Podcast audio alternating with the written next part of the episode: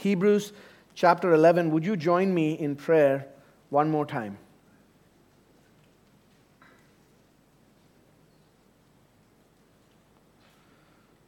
Heavenly Father, our gracious God, you spoke all of creation into existence by your word. You give life to dead hearts by your word. You sustain us in faith by your word. And so I pray, Lord God, as we come to your word this morning, that we would hear the voice of our chief shepherd, the Lord Jesus Christ, that we would behold him with the eyes of faith, that we would be strengthened. Prepare our hearts to meet with you through the preaching of your word. In Jesus' name, amen. Well, I'm about to share with you uh, one of the secrets of many preachers. This is one of the greatest challenges that many preachers around the world face. And you're not going to be surprised when I share with you that this is uh, probably one of the greatest challenges I face in preaching. And that is time management in the sermon and trying to keep the sermon within appropriate time limits. A lot of preachers face this. I mean, we try various ways. You know, uh, um, maybe a year ago, I was at a conference where one of my favorite preachers was preaching, and he finished praying, and he then said, I am now going to perform my most meaningless action. And he took out his watch and he placed it over there on the pulpit. You know, I also try something like that. I put the stopwatch on, and I have that running every week. Maybe you didn't notice, uh, but it still gets pretty challenging sometimes.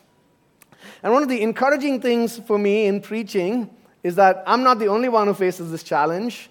Uh, not only do preachers today face these challenges, but it goes all the way back to the author of Hebrews, and he faced this challenge. If you remember the context of Hebrews, this was not just a letter, although it's called a letter to the Hebrews. This was originally a sermon. And it was a sermon preached by a loving, concerned pastor to a congregation that was struggling under affliction and persecution. They had grown lax and weary. Uh, they were tempted to abandon the faith. And so he is preaching this sermon to them to encourage their faith. And we are now coming today to the end of this great chapter in Hebrews 11. And the preacher has begun running out of time. He's been taking us in chapter 11 through the entire Old Testament. He's been showing us how faith shaped the lives of God's people in the past. And we've seen specifically that faith here is defined as trust in the reality of God's promises that then shapes your life in the present. And he's given us many examples of that from the Old Testament, from Abraham's life, and then we saw from Moses' life and several others. But now he finds himself running out of time. And so he begins shortening his points. And sometimes people will talk to me about the sermon after the service, and they'll say, Pastor, your first point was very long, and the second point was shorter, and the third point was really short. Yeah, it happens. And it happened here in Hebrews 11. So he takes us very briskly now through the rest of the whole Old Testament. Quick run through, showing us how God's people conquer and how God's people suffer and endure by trusting in the certain reality of God's promises. And what the author of Hebrews wants to do through all of these examples is he wants us to aspire to the same confident trust in God's promises so that we endure faithfully to the end. Might remember as we opened chapter 11, the beginning, he reminded us that without faith, it is impossible to please God. And closely connected to that idea, we might say, without faith, it is impossible to live the Christian life. That's the main theme today. And as we look at the text, it really breaks down neatly into three sections from which we'll see three truths concerning the life of faith. Uh, verses 32 to the first half of verse 35 is one section, And the key idea there is conquer. By faith, we conquer. The second half of verse 35 to verse 38 is the next section. And the main idea there is how we suffer by faith and endure suffering. And then the last two verses are a section on its own. And the main idea there is how we will be perfected by faith. So let me read this text. And what more shall I say? For time would fail me to tell of Gideon, Barak, Samson, Jephthah, of David and Samuel and the prophets, who through faith conquered kingdoms, enforced justice, obtained promises, stopped the mouth of lions, quenched the power of fire, escaped the edge of the sword, were made strong out of weakness, became mighty in war, and put foreign armies to flight women received back their dead by resurrection. Some were tortured, refusing to accept release, so that they might rise again to a better life. Others suffered mocking and flogging, and even chains and imprisonment. They were stoned, they were sawn in two, they were killed with the sword.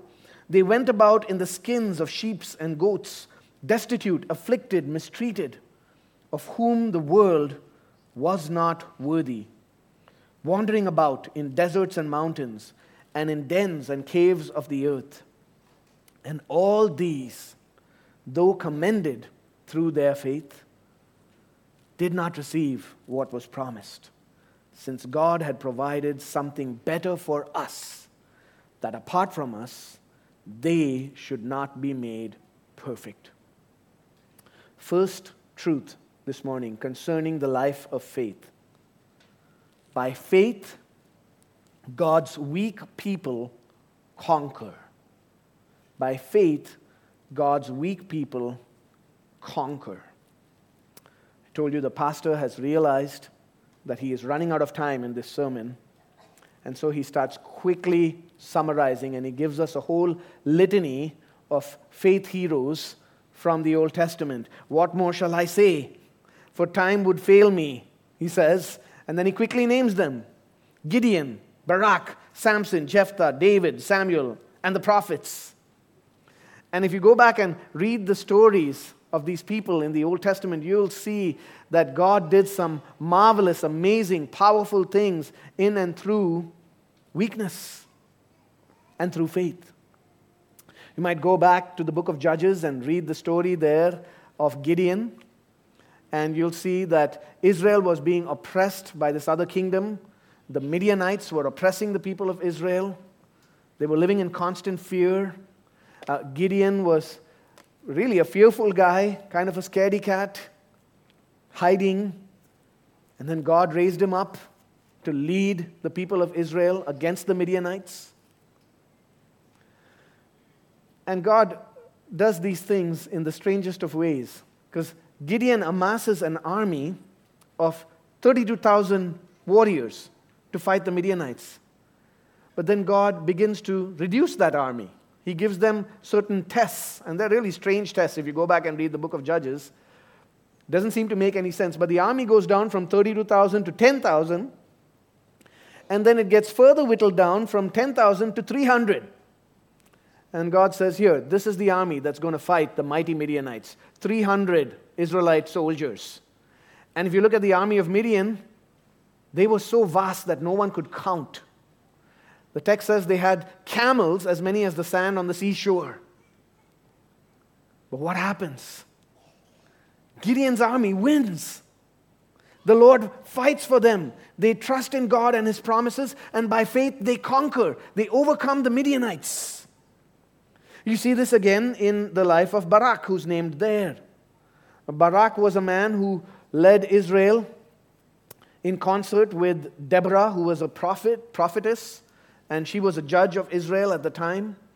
And God's word came to Barak through her, and he led out again a weak army, 10,000, against the mighty army of the Canaanites with a fearsome leader named Sisera who had 900 iron chariots. And once again, the people of Israel prevailed, even through this weak army. The next guy named there is Samson, and many of us uh, know the story of Samson, and we think of Samson sometimes as a failure. But Samson had this faith that was beneath the surface. And throughout his life, he was strengthened by God and defeated whole armies by himself until finally, at the end of his life, he was blinded and weak in the temple of a false god, brought out to be mocked and uh, for the entertainment of the people there. And he called upon the Lord. And then in his death, he brought down that temple and killed more enemies of God and of the people of Israel in his death than in his entire life. And then we see their name Jephthah. Jephthah was an outcast from society, he was a mercenary. And then he was brought back and raised up by God, and he led God's people to victory against the Ammonites. And then, of course, our author names David and Samuel. David, the great king, appointed by God himself, a man after God's own heart, who received God's covenant promise that from his line would always be a king over the throne of God's people, and through whom God's kingdom would be expanded to the ends of the earth. And you see this journey of faith in David's life as he is hunted and he faces uh, great persecution, and he trusts in God. His kingdom is established, and he rules faithfully over Israel. Or Samuel, the great prophet, kind of the preeminent prophet after Moses, before the rest of the prophets come. Samuel courageously spoke the word of God in very trying circumstances. And then the author decides, okay, I'm going to skip over the rest really fast and summarize it all in one word. Time is running out. The prophets. And with one word, we have Elijah, Elisha, Isaiah, Jeremiah, Daniel, Ezekiel, all of these guys, Jonah, all of whom God worked through them by faith, where they courageously and boldly delivered God's word to God's people in the most difficult of circumstances. And then the author, he's named a bunch of people. Now he tells us what they did in verses 33 to 35. And if you look at verses 33 to 35 there, he tells us what they did in terms of how their faith worked, in terms of three achievements, three escapes, deliverances, three more achievements, and then verse 35, there's a kind of a capstone work of God worked by faith there at the end.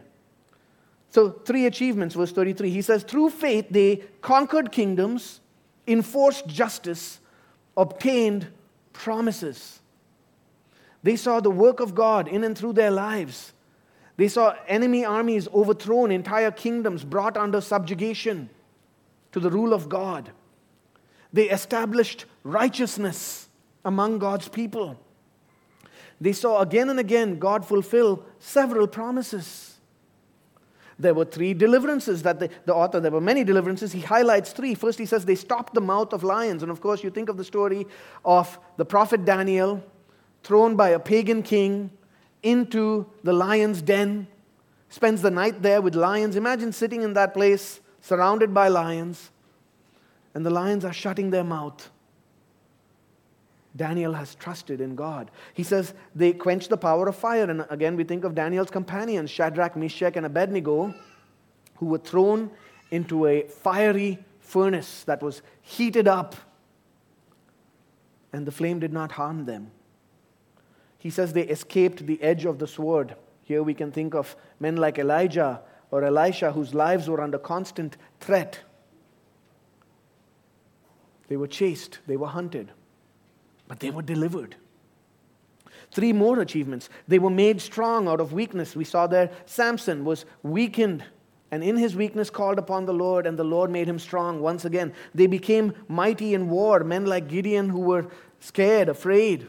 God raised them up and gave them victory. They put foreign armies to flight. And of course, kind of this capstone work of faith in verse 35 women received back their dead by resurrection. And you think, of uh, the woman with uh, Elisha who lost her son.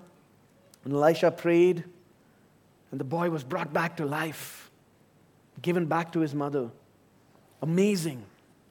And if you keep reading the Old Testament, dear brothers and sisters, as you read God's word, you'll see again and again and again amazing, surprising, marvelous, overcoming, God glorifying victories as God's people conquer by faith.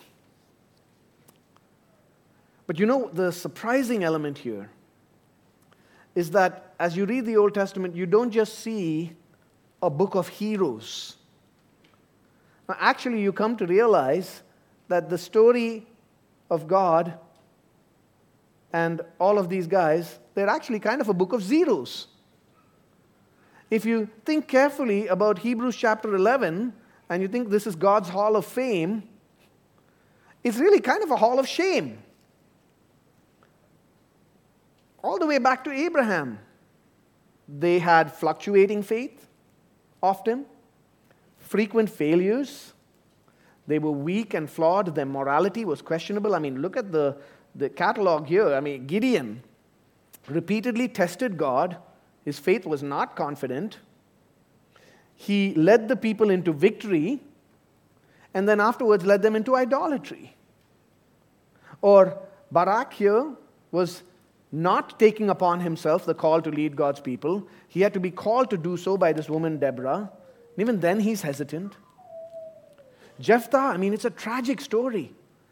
This guy made a foolish and a rash vow that ended up with him having to sacrifice his daughter, taking his daughter's life, going directly against God's law and God's word.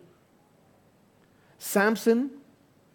Samson was not a mighty, strong man. He was a, a foolish, weak man, spiritually and morally. Lusted after women, and then, because of that, even compromised his faith. David, the great king, the great adulterer and murderer who brought great pain upon his own household and the entire kingdom. Samuel, the great prophet, who spoke God's word to God's people but didn't raise his sons according to God's word, and then his sons end up just as bad as the previous generation. Elijah, who constantly struggled with depression even kind of comes to an all time low when he runs away and goes into a cave and says, What is God doing? Yet by their faith, God worked through them. Their trust in His promises, in the reality of His existence and power, meant that God worked through them for His purposes by faith. You know, the, the author of Hebrews has taken us through chapter 11 and he shows us patriarchs, prophets, politicians, and even a prostitute, all of them with fluctuating faith, messy morality, frequent failures, often weak, but yet trusting in the reality of the God who fulfills his promises. And God says concerning this weak ragtag hall of shame in verse 16 that He is not ashamed to be called their God. Because despite their sin, they trusted in Him, in His promises. And the author of Hebrews, this pastor, is preaching to a congregation of Hebrew Christians who are struggling. Some of them have messed up, some of them are weak. And he says to them, if those guys in the Old Testament, if they could act in faith and if they could see God's power, then so can you. And if that was true for the congregation of Hebrew Christians who was receiving this word, then, brothers and sisters, it's also true for us. God is not ashamed to be called our God, your God, because even in spite of our weakness, even in spite of our sin, even in spite of our failures, even in spite of our fluctuating faith, when we trust in the reality of who God is and we bank our lives on His promises, He works through His weak people for His glory. And through Him, we conquer Think about this. I mean, some in the congregation receiving this word, uh, chapter 12, he says they were struggling. They had drooping arms and they had trembling knees. Some of them were even tempted to abandon the faith, and the pastor reminds them by faith, brothers and sisters, even when we are weak, we conquer. Brethren, do we see this, beloved, in our own church, in our own lives? I mean, think back to three years ago when this hall was almost empty, when there was pretty much no way to gather, when we were all kind of facing some of the great, some of us, the greatest trial of our lives. And God's word said to us that Jesus will preserve his church, whether it's persecution or pandemics, no matter what might come our way, Jesus is Lord, for he says, I will build my church, and the gates of Hades shall not prevail against it, and he has. So we ask ourselves, can the gospel go forth to the nations for God's glory through a weak, sinful, ragtag group of expats who live in the Arabian Peninsula and have formed a community and call themselves ECC? Can God do that? By faith? Yes. Can we see healthy churches planted in the nations for the glory of God, even among unreached peoples, making disciples? By faith? Yes and amen. When we unite as a church, and call out to God in corporate prayer, calling upon Him to fulfill His promises, will He not save people from every tribe and tongue and nation, including the hosts of this nation, the nation in which we live? Will God be able to do that by faith? Yes and amen. Brothers and sisters, no matter what we face, God's people conquer by faith in your own personal lives. No matter how weak you might feel, no matter how flawed you recognize yourself to be, how much you are struggling by faith. Will you not see the hand of God Almighty at work in you, both to will and to work for His good pleasure by His Spirit, producing in you the holiness that you desire and establishing you in every good work, in love and good deeds, for His name's sake, making you a witness for the risen Christ. Shall he not do this? Again, by faith, the answer is yes and amen. Because by faith, God's weak people are more than conquerors through him who loved us. However, we would misunderstand what the author is telling us here if we read only half of it and lapse into some kind of a victorious prosperity mindset with no place for suffering in the Christian life. You see, sometimes people can tend to take passages like this and then say, Yeah, by faith, if you have enough faith, you conquer. And that will always be the case. But no, the author shows us here that even as God's people conquer by faith, God's people also suffer because of their faith. And we endure that suffering by faith. That's our second truth concerning the life of faith that we must aspire towards. We saw first that by faith, God's weak people conquer. And second, we see by faith, God's suffering people endure. God's suffering people endure. This is in the second half of verse 35 through to verse 38. Some were tortured, refusing to accept release so that they might rise again to a better life. Others suffered mocking and flogging and even chains and imprisonment. They were stoned, they were sawn in two, they were killed with the sword. They went about in skins of sheep and goats, destitute, afflicted, mistreated, of whom the world was not worthy, wandering about in deserts and mountains and in dens and caves of the earth. You know, there's actually a very sudden shift in the text there, if you noticed. He's been going through from verses 33 to 35 giving us this great catalog of conquering deeds accomplished by faith. He, he, he, says in verse 35 women received back their dead by resurrection. And then suddenly you notice this abrupt change in your English Bible. Some were tortured. In, in the Greek, the change there is even more striking. It's almost as if the author puts a, a big word there in bold, all caps, underline, red font, screaming at you from the text. But but, or however, some were tortured. You know, there is this false doctrine that has infected Christianity and churches around the world called the health, wealth, and prosperity gospel, represented by men like Joel Osteen, who say that if you believe in Christ, and if you have enough faith, you have your best life now. To which the author of Hebrews says, No way. It's a hard life now. And we look forward to our best life later. We conquer through suffering. Did you see it there? Some were tortured, refusing to accept release. And the word torture there that the author uses is a very specific word that actually links to a story in Jewish history from about 200, 180 to 200 years before the time of Christ. So, before our Lord Jesus came, about 180 years before that, the people of Israel were living under the rule of the Greeks, right? The Hellenistic kingdom. And a wave of persecution broke out, especially against the Jewish people at this time.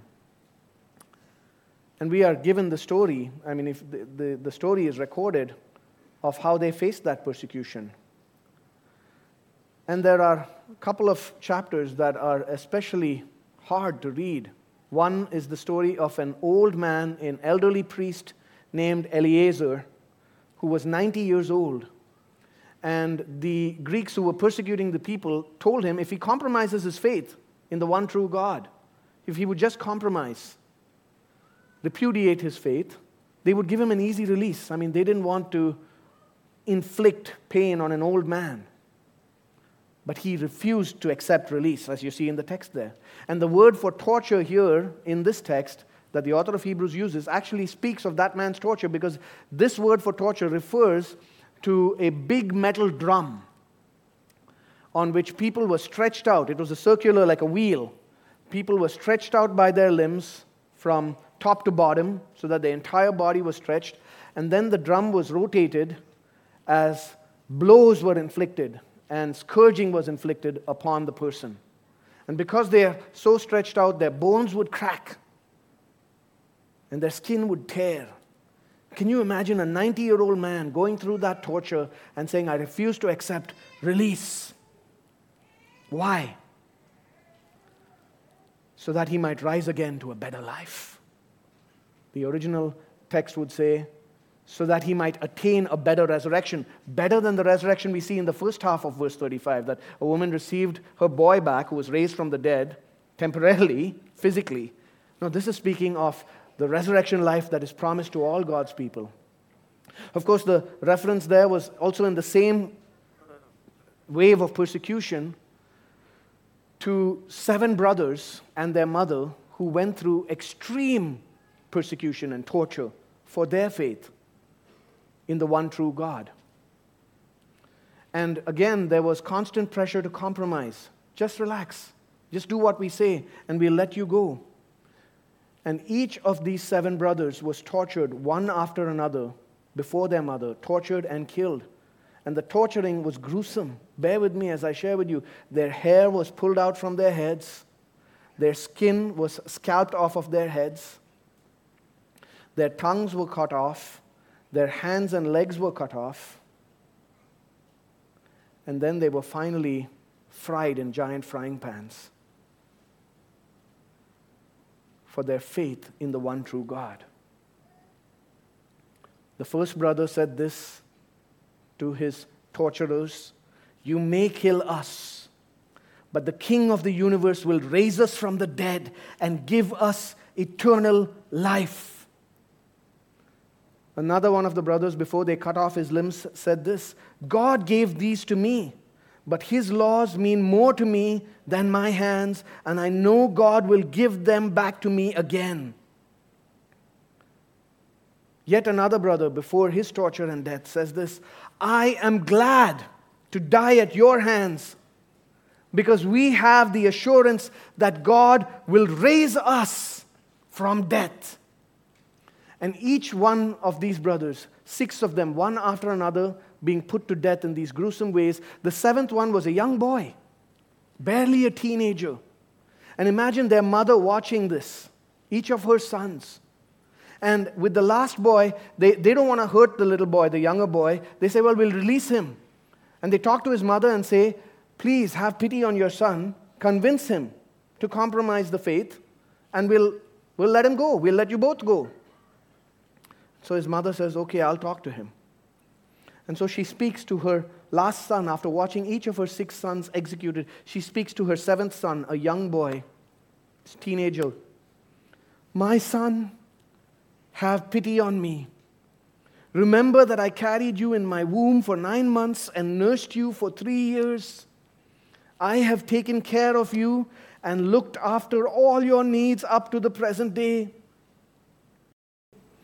And so the, the opponents are thinking, okay, here it comes, right? And she's going to help him do this and get, get a release, and they'll compromise at last. Then she says, So, because of this, I urge you, my child, to look at the sky and the earth. Consider everything you see there and realize that God made it all from nothing, just as He made the human race. So, don't be afraid of these butchers Give up your life willingly and prove yourself worthy of your brothers, so that by God's mercy I may receive you back with them at the resurrection. And the boy underwent the same fate as his brothers. And then finally, the mother was put to death. How do people endure that kind of suffering and death? They endure because of their belief in the God who raises the dead and the promise of a resurrection unto eternal life. That's what always drives God's people. And, and the story continues. The author continues to say the kinds of suffering that people faced. Others suffered mocking and flogging, chains, and imprisonment. Verse 37 they were stoned. That was a common form of death for many of God's people. We think in the New Testament of Stephen, Acts chapter 7, or the prophet Zechariah, the end of the book of Chronicles, put to death by stoning. They were sawn in two. History tells us, one history tells us that this is possibly the prophet Isaiah was put to death by being sawn in half by the wicked king Manasseh. They were killed with the sword. Not only did many of God's faithful suffer and die for their faith, but even their lives on earth were hard, filled with trials of many kinds. Did you see that? They went about in skins of sheep and goats, destitute, afflicted, mistreated, of whom the world was not worthy, wandering about in deserts and mountains, in dens and caves of the earth. You know, some weeks ago I told you that one image for the life of God's people that we can connect with as we live our lives here is that of being expats. God's people live as expats in this world. But there is another image in our context that is even closer to the mark that we might all be familiar with if you know the history of this nation. God's people are not just expats, God's people are Bedouins. More than 50 years ago, all of this was desert, and there were Bedouin tribes that lived in this region that wandered through the desert. And that was not a fun experience. It was not like, you know, when you go out desert camping for a couple of nights and enjoy it out there. No, it was hard. One history scholar says the Bedouin's life was hard and merciless, always hungry and usually thirsty. Friends, that's the life of God's people in this world. It's a hard and merciless life. In one way, that's our identity. For our faith in Christ, we are Bedouins in this world. That's your life and mine. But did you see what God says concerning these people? Did you see what the author of Hebrews says there? He says they were those of whom the world was not worthy. By their faith, they were too good for this world. The world shows that it is not worthy of such people because of its mistreatment and rejection of those who trust the Lord. And in their suffering, in their hardship, they demonstrate that this world is not worthy of them. They give evidence that they believe in and that they belong to a better world a new creation that is coming, that God has prepared for those who love Him, and that one day God will make all things right, and that's where they'll be because of their hope in God's promises. Again, the author is reminding us it's by faith that you endure suffering. By God's grace, He gives us faith, which makes His future promises visible in the present, real right now, and therefore empowers us to endure harm, hatred, suffering, rejection for His name. Think about the congregation to which this word came. They were struggling they were tempted to abandon their faith, facing affliction. And the author tells them, endure like our forefathers in the faith did. I don't know what suffering or persecution you're going through. I do know, brothers and sisters, that for some of you in this congregation, it is really hard. That you are facing affliction, fire, hardship, for your faith in Christ. But I would say, honestly, for most of us, our trial is not so much suffering and affliction.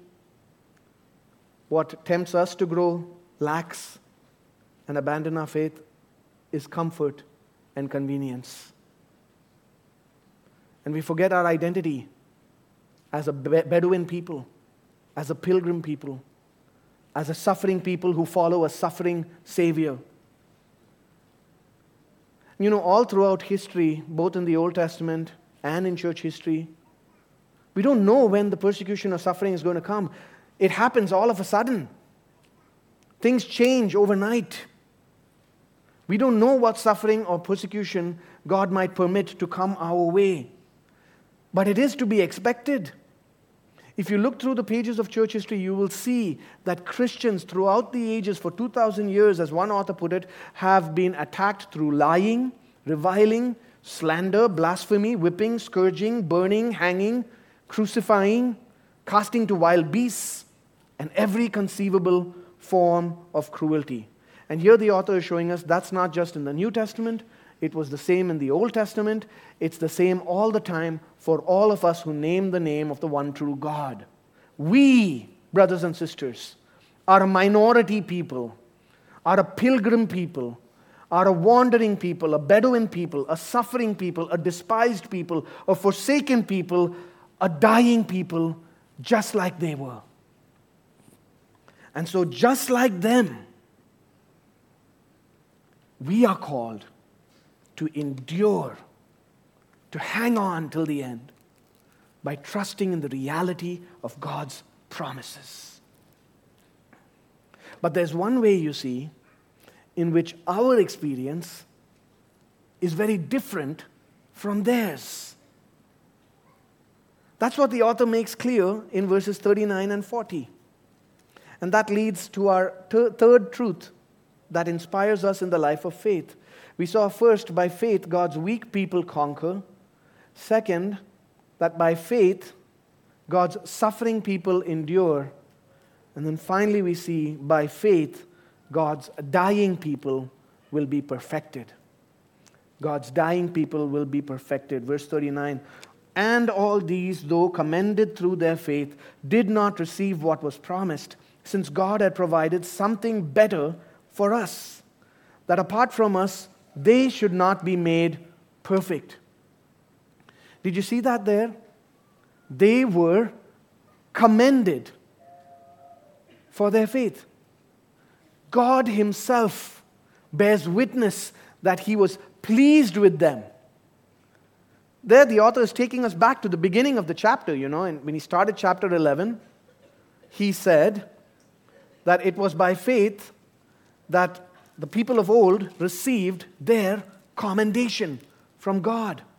God Himself, Almighty God, testifies that He is pleased with these people. And as we read of this, we think, what amazing faith, what amazing trust in the promises of God, and what an amazing thing to be counted righteous in the sight of the God of heaven and earth. And yet, they did not receive what was promised. Did you see that?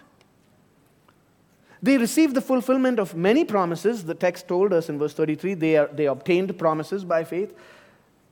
But they didn't see the fulfillment of the ultimate promise the promise of a complete cleansing from sin, the promise of a salvation that provided immediate access into God's presence. Why? Because Jesus Christ was yet to come. And he was yet to die and rise, and yet to provide cleansing by his blood and perfection and access into the presence of God. And, brothers and sisters, in the gracious plan of God, in the gracious kindness of God towards you, dear saint in Christ, we have received this better situation. We are on this side of Jesus' coming. Do you see? By faith, they looked forward to a reality that they could not clearly see, that had not yet come. Those animal sacrifices that they provided, they offered sacrifices for sin. The blood of bulls and goats could never take away sin. Those sacrifices, I've told you often, were like a credit card, just temporarily postponing the debt. But we look backward to the cross to a reality that has taken place. Even as we come to the Lord's table this morning, we remember that Christ, our Savior, the Son of God, was crucified for us, that He shed His blood and has cleansed us from our sin. He has provided access into God's presence. We look backward at the reality that is. We experience a reality that is now present in our lives, where we stand before God freely and boldly approach Him with confidence. And together with all of the saints, past and present, Old Testament and New, we look forward to the certain reality of resurrection life that has been guaranteed and demonstrated through the resurrection of our Lord Jesus Christ from the dead. The cross stands in the middle of history, paying for the sins of all the faithful saints of the past, and paying for your sins and my sins right now with access to God's presence and a promise of resurrection life in his heavenly city in the future. Jesus suffered and died that we would be completely cleansed and receive the fulfillment of all God's promises. Now, today is often called Palm Sunday. Uh, we remember, and people mark this day the Sunday before Resurrection Sunday, uh, to remember the triumphant entry of our Lord Jesus Christ into Jerusalem. Riding on the back of a donkey, people shouting, Hosanna, Hosanna in the highest, blessed is he who comes in the name of the Lord. And they were putting down palm branches before him, recognizing him as king. And indeed, Jesus came as the conquering king not only did he come as a conquering king, but he came as a suffering king. Because the one before whom they laid palm branches soon would have a crown of thorns placed upon his head. He lived a life of wandering and being forsaken and despised on this earth. God the Son took on flesh, lived the Bedouin life in the harsh reality of a fallen world, was tortured, was crucified, took upon himself the wrath of God and the judgment that we deserve, offered himself, poured out his blood, offered himself as the perfect sacrifice that would cleanse us from sin, rose again, conquering even through his suffering, defeating death and sin. And He has provided something better for all who will receive Him. That can be yours today. If you will turn from your sin and trust in Christ, in the reality of who He is and what He's done, you have cleansing of your sin and the promise of eternal life. The author tells us God provided for us something better. And I told you the theme of the entirety of Hebrews can be summarized in three words Jesus is better. And through him, we receive perfection. He is the perfect high priest who ever lives to make intercession for us, who is praying for us even now. He offered himself as the perfect sacrifice that once for all cleanses us from sin. He has inaugurated a new and better covenant through which we draw near to God, has written the law on our hearts, ensuring our transformation and holiness, and He has guaranteed for us by His resurrection the certainty of our resurrection for those who trust Him. And we need that resurrection because you see, the ultimate enemy that we all face is the reality of death. Some of you uh, maybe have read the news or heard the news this past week. It's heavy on my heart of how in Nashville, Tennessee, in the United States, a transgender activist walked into a Christian school and began shooting people. And three children and three adults were killed. One of the kids was a pastor's daughter. It weighs heavy on my heart. The past couple of weeks, I know three friends of mine over the years who have been battling cancer. We prayed for our brother Biju John. He was a student of mine when I was teaching at Gulf Theological Seminary the last several years. He went to be with the Lord. I know another friend in his 40s lost his life in India after a sudden onset of very aggressive cancer. I've told you a few weeks ago of our missionary friends and a dear sister who is preparing to meet the Lord soon. Death is real and it stings. But in Christ, we have the certain guarantee of perfection, of resurrection forever in a heavenly city. One theologian speaking of this chapter, Hebrews 11, reminds us that this resurrection is what they all look forward to. And he says this a tiny spark of light led them to heaven.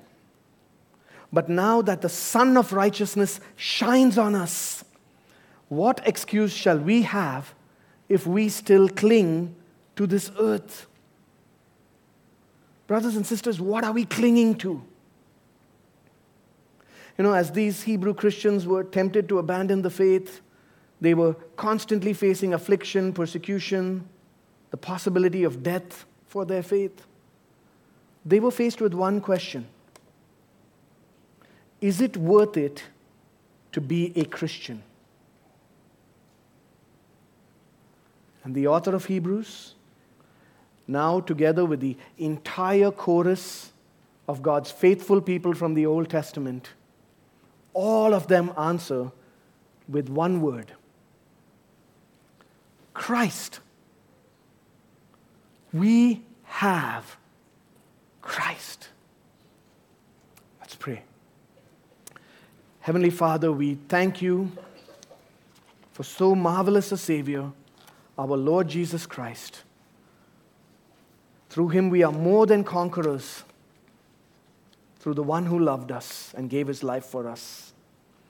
May we be those who suffer well and endure suffering and endure to the end with the perfection that is in Christ that we experience even now that we will one day experience forever in your heavenly kingdom. Remind us of these truths as we come to your table this morning. In Jesus' name. Amen.